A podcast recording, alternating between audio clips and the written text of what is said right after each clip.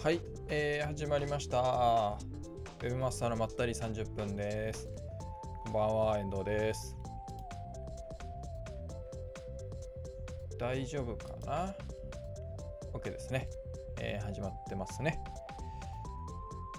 はい、えー、どうもどうもこんばんは、遠藤です。あ、朝木さんどうもどうも、こんばんは。おかえりなさい。おかえりなさいですよね、きっとね。いやー、1週間早いですね。あっという間にもう木曜日で雑談配信。でさらにですね、もうなんと今回の配信が120回目ということで、100回を目指してね、やってきて、もう120回で20回やったんですね。100回だって言ってたのから。早いですね。もう今日で2月が終わりです。明日から3月ですよ。もう早いですね。ねえ。もう2ヶ月が終わったんですよ、2019年。早いなもうちょっと新年というかね、うん、早いですね。そうなんです、あさきさん、本当に。もう120回なんです。早いですね。淡々とこう回数をこなしてる感じですね。えー、いやね。花粉症もの方は花粉症ですね。きっと僕ももう花粉症です。なんか今年はですね強、えー、のちょっとひどい感じがしてますね。なんか特に目がやばい。まあ鼻も来てるんですけどくしゃみとか鼻水もま出てはいるんですけどやっぱ目がちょっとかゆい。目に来てるな今年はっていう感じがしてます。1月は行く2月は逃げる3月は去る。あー。その通りですね。本当にその通りですねきっとね。3月もあってまうんでしょうね、えー、で4月になってね新年を新年度を迎えてねやってるうちに夏になって暑い暑い言ってるうちに秋になり冬になりって言ってもあっという間ですよね。いやー早い。まあまあまあねえー、行っていきましょう。えー、っと、まあ、こ今回はですねちょっとまああんまりネタがないなと思ってえー、ましてまあなんかさっきあのニュースを見てたら、ニュースを見てたらっていうか、なんか今度はアルソックの社員がやややっちゃったのかなみたいなのが、だからバイトテロではないんですよね、だから。で、あ、川上さんこんばんは。よろしくお願いします。で、僕もですね、いや、あの、前からね、やっぱりあるじゃないですか。何も今年に限った話じゃなくて、この、えー、バイトテロとかバカッターっていうやつですね。あの、まあ、あの、バカな投稿を SNS にしちゃって炎上しちゃってっていうのですよね。で僕もそのいつなこういうのがあったっていう記録を取ってなかったので、まあ、改めてどういうものが過去にあったのかなっていうのをまああくまでもググって見つかった範囲なんですけどまあこの間ねウェブマスターと一緒に記事出しましたけどあの改めて過去どんなのがあったかみたいなのを、え調べてみたんですよ。そしたらですね、まあね、毎年、毎年ってかな、2014年、2015年、2016年あたりは、あのまあ、ちょこちょこあるですよね。で、やっぱり去年の年末がからなのかな。で、まあ、今年に入ってやっぱりすごい増えたというのがあるんですけど、でこの前におたくさんあったのがですね、まあ、記事あの見てくださった方は分かってると思うんですが2013年なんで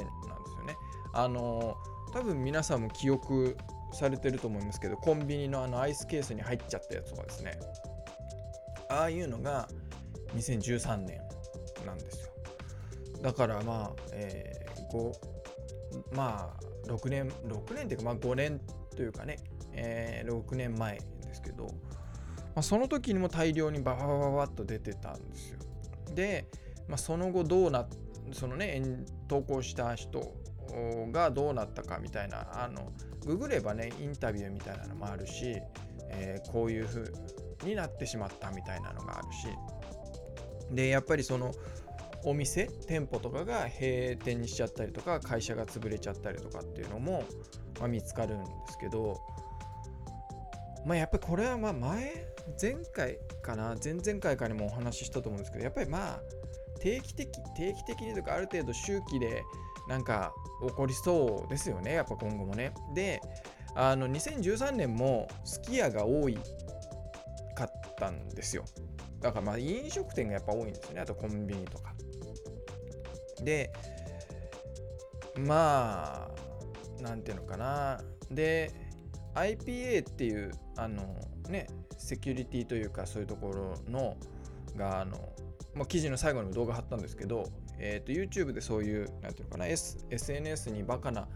あね、軽はずみな投稿しちゃって炎上しちゃってっていうのの啓蒙、まあ、こういう風になっちゃいますよみたいな啓蒙の動画を出してたんですけどそれが2014年に出てるんですね。公開されてるんですよ。なのでだからやっぱりうーん難しいんだろうなっていう感じはしますね。そういうのがま YouTube で、ま公開されてたりとかあとは2013年に、えー、やっぱりそういう SNS にバイトが投稿して炎上した経験があるところ会社が今回また2018年にもまた同じようなまあ被害というかね同じようなトラブルに遭ってるということでまあそのねどれだけその何て言うんですかそういう バカッターというかね、え今、ね、今年に入ってバイトテロなんて言うようになりましたけど、そういうのに対しての対策っていうのがどれぐらい何をしてたかっていうのはちょっとね、えー、詳しくは知りませんけども、まあやっぱり、ある程度の周期でやっぱなるんですよね。で、それに対策はと全くしてないってことはないと思うんですけど、それでもなんか、うん、ねえ、怒っちゃうっていうことなので、やっぱりま対策の仕方というか、会社としてはやることをきっちりやりつつも、本当にその対策で十分なのかみたいなのは考えていった方がいいんだろうなと思いました。あの改めて、ね、調べてみてでどういうものが起こってるかとかっていうのを考えると、まあ、やっぱりねその啓蒙の仕方みたいなのは、まあ、教育だと思うんですけどね、うん、やっぱりねって感じですね。ねえ今、浅木さんがやっぱそういうニュースばっかり見ると利用する側の気持ちに影響ありますよねっていうふうにコメントしてくださってますけど、そうですね、やっぱりね、なんか、うん、なんかね、ね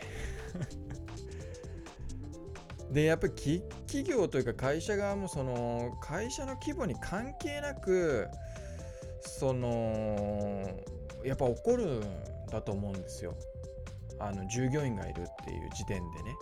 でそれがやっぱ家族とかそういうものじゃない特にアルバイトとかパートナーとか。パートっていうとねやっぱりある程度年齢が、まあ、大人の人だと思うのでアルバイトはね特に学生ですよねやっぱりね。うんがやっぱり浅はかな行動をしちゃうんでしょうね。ね、そうなんですよ。あの、今、川上さんがライブ流行りですからねっていう風なコメントいただいたんですけど、やっぱ調べると、まあ、当然といえば当然なんですけどねあのやっぱり時代というかその時の背景みたいなのもあってえーと、やっぱり2013年の時はやっぱり写真で Twitter っていうのがほぼほぼそうなんですよ。でやっぱり今回の見ると例えば Instagram のストーリーとか、えー、Twitter に投稿されるのも、まあ、写真もあるけどやっぱ動画があるとかそういうところもあったりしますしただ面白いのはですね実は2007年に吉野家で、えー、寺盛りっていうね、だからあの、肉をすごい盛ったやつを悪ふざけでやったっていうのがあって、それはどうやら、あ確かニコ生あ、ニコニコ動画にそれを上げたんだったと思うんですよ。その作り方みたいなの。っていうのはなんか、まあ こういうのの走りというかね、2007年にもあったんだと思って、で、それからかするともう10年以上前ですよね。12年か前なので。ねえまあ多分他にもいっぱいもっともうちょっとあったような気がしてるんであくまで僕はちょっとねググって見つかったのを羅列しただけなので他にも多分あったと思うんですけど。ねなんかそういうのもあるし。でね例えばね今は本当に今話したみたいインスタとかもあるしそのまあ Facebook ライブは多分年齢的にやんないんじゃないかなと思うんですけど。やっぱ圧倒的に多いのは Twitter なんですよね、うん、なのでねまあ今後もなくならないと思うんでまあやっぱりその会社としてなんかねよくコミュニケーションだとかうんぬんかんってありますけどまあ確かにそれもあるのかもしれないですけどどうなのかなっていう気はしますよね。そのうんいやあのっていうのはその悪ふざけも例えばなんですけど前どっかどこだったかなどこだかで話をしあのセミナーというかこう講師でお話をさせていただいた時にあの質問であったのが、まあ、そのかあ会社だあ会社じゃないな。その参加した方のその会社で、えーとまあの、飲み会忘年会だったかな？なんか飲み会の後に時にその社員のね、えー、で飲んでる時にでみんなでカラオケに行ってそのカラオケで歌ってるのをえー、SNS に社員が投稿しちゃったと。まあまあ、炎上するほどではなかった。まあまあ、内容としてもね、別にそんな何か悪いことをしてるわけじゃなくて、か酔っ払ってて、あのカラオケで歌ってるのをどあと動画だったと思うんですけどね、投稿したみたいなのがあって、まあ、それはね、まあ、あのー、飲んだのやるなっていうのがまあ大前提で鉄則としてあるんですけど、まあ、そういうこともありえるわけじゃないですか。で、それがあの炎上に発展しちゃうってこともありえるので、ね、だから別にその社員と今回のね、そのバイトテロの内容を見だけを見れば、そりゃ、それピンポイントだったらまコミュニケーションとか、その何かね、満足できてないというか、満たされてないとかっていうのがあるのかもしれないですけど、でも若い時ってみんなバカじゃないですか。自分のことも思ってもそうなんですけど。で別にそれってそのバカなことするのってその会社とか、ね、バイト先に対して何かストレスがあるとか何か不満があるとかってことじゃなくてただ単にバカなだけだったりするじゃないですか。だからやっぱりそれはありえると思うんですよ。その満足をしてるだとしてもね。満たされてたとしても。で逆にそういうのってなんかそういう満たされてれば満たされてるほどこう調子乗っちゃうというかそういうこともあると思うんですよね。だからまあなんかそういうことでなくなるのかなっていうのが僕はちょっとこううがった見方というかね。うん。してるんですけどそれではなくならないんじゃないかなっていうのが僕は思う。うん。まあでも今後もねやっぱなくならないと思うんですよね。で今一番の理由はやっぱりその例えばね今2018年2019年に、えー、18歳ぐらいのとかね20歳とかいいんですけどが例えば2013年の時のニュースをあのー、知ってたかっていうと例えば5年前だと13歳とか15歳とかなわけじゃないですか。だからねあの、多分知らないと思うんですよ。そういうことがあったって、まあ、知ってても覚えてないとか大してあの気にしてないとかね。だから結局そういう周期で何か起こるんじゃないかなと思うんですけどね。そうなんですよね。あの川上さんが今ね、あの昔から入れてることが身近にね、まあ、投稿しやすくなったっていうふうにじゃないのっていうコメントがあるんですけど、僕もそうはだと思います。だから自分のその若い時のことを考えると、あのバカなことしてたし いやその飲食店でねそのあのなんかああいう悪ふざけをしてたかっていうとそうじゃないですけど何か、まあ、食べ物を粗末にしたとかねあのそういうことをはしてなかったですけどただ今のね今浅木さんがねあの20代の自分が目の前にいたら毎日説教だっていう風にコメントしてくださってますけどまあ本当そうなんですよね。だからやっぱそういうことが過去になかったわけじゃなくてあったのがこう一般公開されやすくなっちゃったっていうか多くの人目に留まりやすく環境になっちゃったっていうのはまあ当然あると思うんですよ。だからまあ今後またさらにねそれは進んでいくと思うのでよりなんていうの、まあ、どういう形になるか分かんないですけど投稿しやすくなるとかね、うん、でうんだからなくならないんじゃないかな。だそれをどれだけ減らすかというか会社としてもそういうのが起こるもんだと思ってなるべく減らせるようにやっぱり明確に対応していかなきゃいけないんじゃないかなっていうのが僕は思いますね。なかなか難しいと思うんですけどね。完璧にやっぱなくすっていうのはなかなか難しいんじゃないかなというふうには思います。えー、次、店舗に集客したい時の SEO ということで、まあ、これもね、別に話す内容があるわけじゃなくて、こんなのがある最近思ってたことで、まあまあ、だからあの例えば、まあね、飲食店とかあ、まあ、美容室とかでもいいんですけど、そういう店舗で SEO って考えた時に、やっぱりその場所の切り口って絶対必要じゃないですか。もちろん、そのね、SEO で全てを解決っていうわけじゃなくて、他にもね、あの、やれることというか、やるべきことというかはいっぱいあると思うんですけど、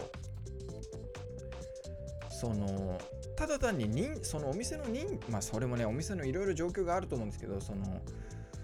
えー、売りにだったりねその売りの売り、まあ、強みの内容だったりによってそれは変わってくると思うんですけど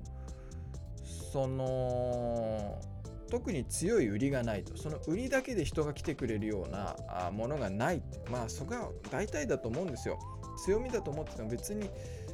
そそれがその人が足をわざわざそこの場所に運ぶほど強いものではないっていうのは結構あると思うんですよね。で、ま、そうなるとただ認知を広めてるとか、えー、ね、何か料理の仕方、ねえー、をこうじゃあ上位表示しやすいようにってってねえー、料理の方法とかねレシピとかそういうのを、ま投稿していても、まあ、上位表示はするかもしれないけどそれが集客というかお店に実際に足を運んでくれるところにどれぐらいつながるかって考えると、まあ、つな全くゼロではないと思うんですね。ただ僕だったらですよ。あくまで僕だったらそれよりかはその地域に来てもらえるとかその場所お店だけじゃなくてねその、まあ、商店街かもしれないしえー、その駅かもしれないしそういう地域に来てくれるようなコンテンツを多分作るだろうなって思うしそのコンテンツで、えー、まあ、いろんな切り口はあると思うんですけどね。その中でそのお店が、まあ、自分たちはこういうお店もやってますよみたいな紹介をするんじゃないかなとは思うんですよね。だからうん。なかなかそのただ認知を広げて認知でまあ例えばねレストランでっていうのは考えるんですよね。例えばそうねレストランでたね有名になった検索で、ま、食材ってないと思うんですよ。なよっぽどだったらあると思うんですけどね。かなり尖ってる食材とかで、まあ、それもその食材を使った料理を食べたいと思う人はどれだけいるかにもよるとは思うんですけどねえっていうのがあるのでまずはやっぱり場所キーワードで考える検索クエリで考えるなら場所かけるなんとかだと思うしそのさっき言った地域とか観光的なね、えー、ものとかその地域の紹介とかっていうのでまずその場所に来てもらう。でその中で立ち寄ってもらうとかっていうまあその本当最初に言ったみたいにそのお店の内容とかその売りとか、えー、だから強みですよね。とかその強み売りの内容によってこれ全然変わってくるとは思うんですけどじゃないかなって思うんですよ僕は。やっぱりその場所じゃないかなって。特にね、まあ、Google 検索であればあのー、場所っていうのは大事じゃないですか。ねえ。っていうふうに思うんですよね。だからその確かにその何かの関連してるキーワードで上位表示をしててたくさん、うん、人が来てるアクセスがあるような場合でもあんまり集客に実際にお店に来てくれてる人が少ないっていうような場合にはそうそういうまあだから検索クエリのね選び方がずれちゃってるというか優先順位がちょっとずれちゃってるとかもあると思いますし選んでるとこでずれちゃってるのかなっていうのはまああるのでうんかなっていうのがまあ店舗に実際に、ね、人に来てもらうときでさらにその SEO っていう切り口で言えばっていうことですね。うん。まあいろいろな、ね、やり方はあると思うんですけどね、うん、かなと思います。業態に、業態というか業種にもよりますよね。飲食店なのか、それとも、えー、そういうね、美容室、マッサージ店なのか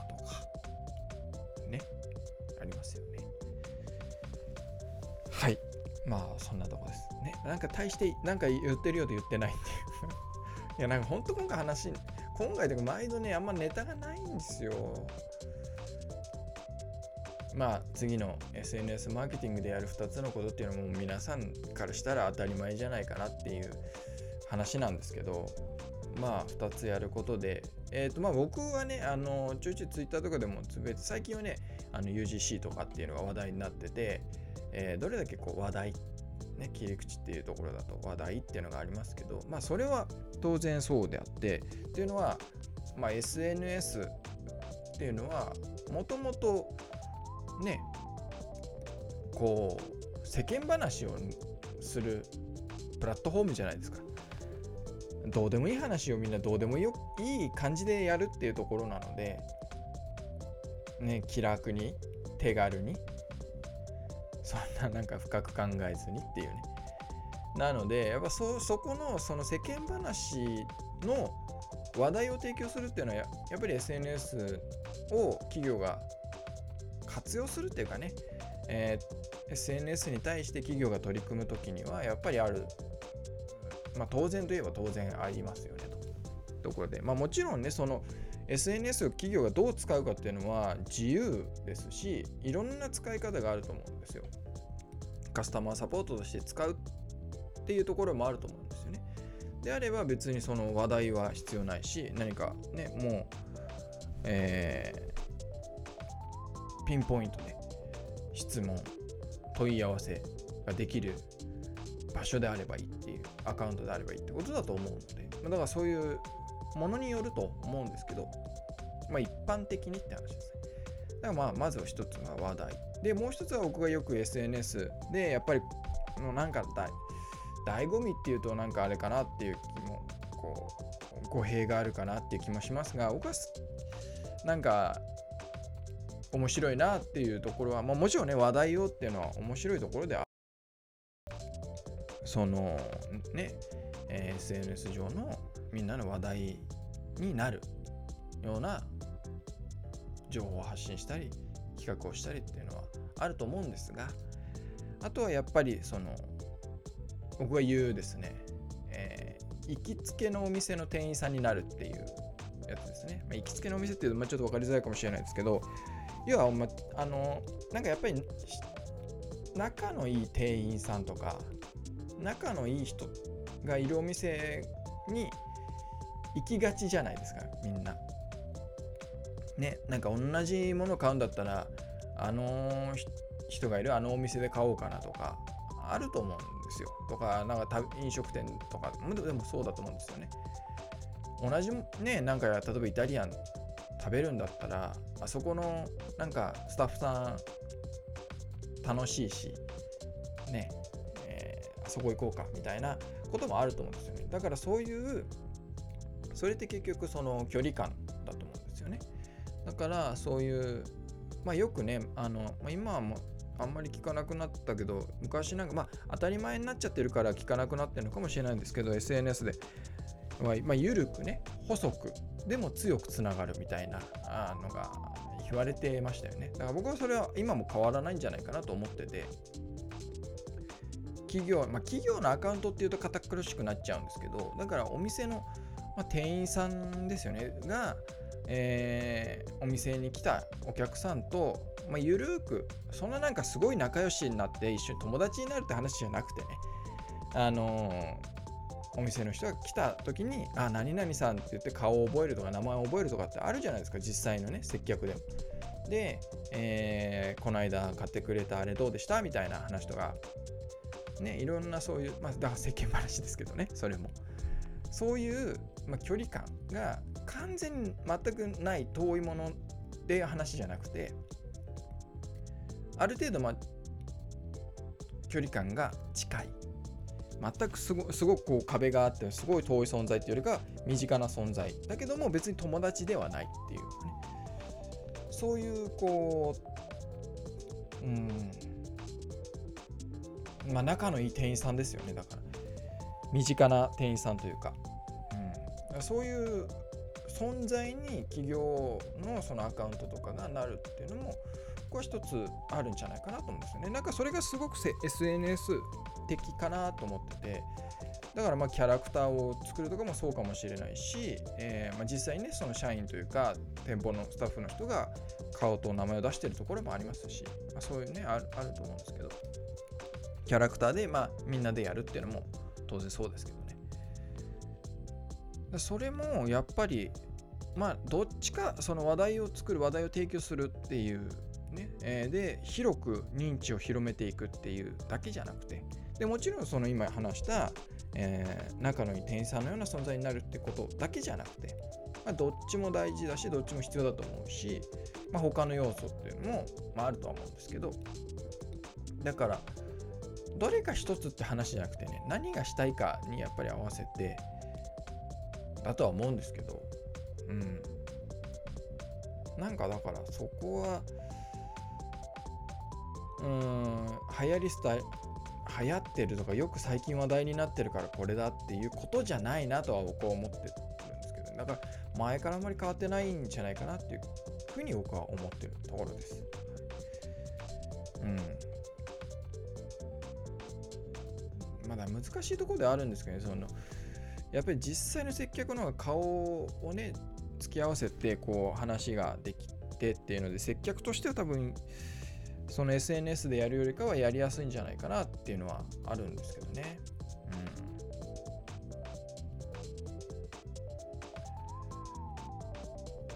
うん、そうですね、浅木さんのコメントで今 SNS でがっつりマーケティングみたいなことを言ってる、まあ、コンサルさんがいるようですがと、えー、自分のお客さんにはもっと肩の力を抜いて使ってくださいということを言う方が多いですまあ、本当僕もそうだと思います。で、特にまあその、うん、会社の規模とかね、あのその事業内容とかにもまあ寄ったりするんですけどね、あの実際、だから僕ツイッターでよくつぶやいたりしてますけど、あ、ひろきさんどうも、こんにちは、こんばんは。あのツイッターとかでつぶやいてるんですけど、やっぱり SNS をそんな堅苦しく、ただ、あの緩すぎるのもダメだと思うんですよね。その 最初に話したみたいな、あのバカったみたいなね、そういうことではまたないんですけど、ただやっぱり楽しむっていうのは大すごく大事だと思って、やっぱりいやいややってるとか、やっぱりね、その上の上司からね、えー、担当にされちゃって、で、やっぱりいやいややってるというか、あんまりこう気乗りせず、楽しめずやってると、やっぱり投稿も減るし、その投稿内容の面白さみたいなのもやっぱり面白くなくなっていくし、うん、こう機械的になるというか、事務的な感じになっていくというか、あのー、ねだからやっぱり楽しみながら、あの、なんていうのかな、えー、型、型をとか、型ね、こう、ちょっとリラックスして、で、気軽に、気軽になのか、気楽になの、気楽かな？気楽にやったらいいんじゃないかなっていうのは、うん、思いますね。で、やっぱりそう考えすぎちゃうと、今度ね、投稿しできなくなっちゃったりするんですよね。この投稿で反応がいいのがちゃんと来るんだろうかみたいな。だ分析しすぎちゃって、あれこれこう考えすぎちゃってこう動けなくなっちゃうみたいなこともあるんでやっぱある程度そこはうんまあ、楽観的というかポジティブになんか考えていったらいいんじゃないかなっていうふうには思いますね。あ、ありがとうございます。チャンネル登録ありがとうございます。OBS 便利ですね。うん。ねえ。そうだ、浅木さんがね今書いてくれてますけど、楽しむ感がやっぱある程度ないと、やっぱなんかアイディアとかもそうだと思うんですよね。好きこそものの上手なれみたいなあね、ことって僕すごく SNS で強いなと思ってて、やっぱ好きでやってる人、楽しんでやってる人って最強じゃないですか。ね。うん、で、そういう人ってやっぱり続けられるんですよね。続くというか。うん。だなと思います。本当、朝木さんに言うと続けることが大事ですから。ね。えー、このライブ配信も、えー、なんと120回も続いちゃったと。でも習慣になっちゃえばね、別にもう関係なくなるんで、やんないときや、やれば気が済むんですけど、やんないと気が済まないってことになるんで、そうするとね、もう、変な話、見てる人がいようがいまいがとりあえずやれややんないと気が済まないみたいになる。と続くんですよ。っていうことで、まあ、見てくださってくださ、ね、見てくださってる方がね、こうやって毎回いらっしゃるのはありがたいし、嬉しいことなんですけど、ね、はい。ありがとうございます。というわけで今週もお時間となりました。毎週木曜日夜8時からですね、20時から30分間こんな感じでライブ配信をしております。Webmaster のまったり30分でございます。YouTube ライブと Facebook ページとペリスコープと Webmaster の手帳のアカウントで配信をしています。配信が終わった後はそれぞれアーカイブが残ります。えー、音声のみ、ポッドキャストも配信をしています。Spotify とか、Spotify? うん。とか、えー、Google Podcast とか iTunes とか、もろもろ他ももろもろですね、えー、配信をしておりますので、えー、ウェブマスターのまた30分で検索をしていただければと思います。すごいですよね、本当に毎週なんで、僕もそう思います。これが本当は Web マスター手帳のブロック更新もこうならなきゃいけないんですけど、すいません。はい、頑張ります。目指せ毎日更新。ブログの方ね。というわけで、えー、今週もこれぐらいにしたいと思います。またまた来週ですね。もう3月です。はい。えー、皆さん体調管理気をつけて、はしかも流行っているようですので、気をつけて。というわけで、今週もありがとうございました。それではまた来週。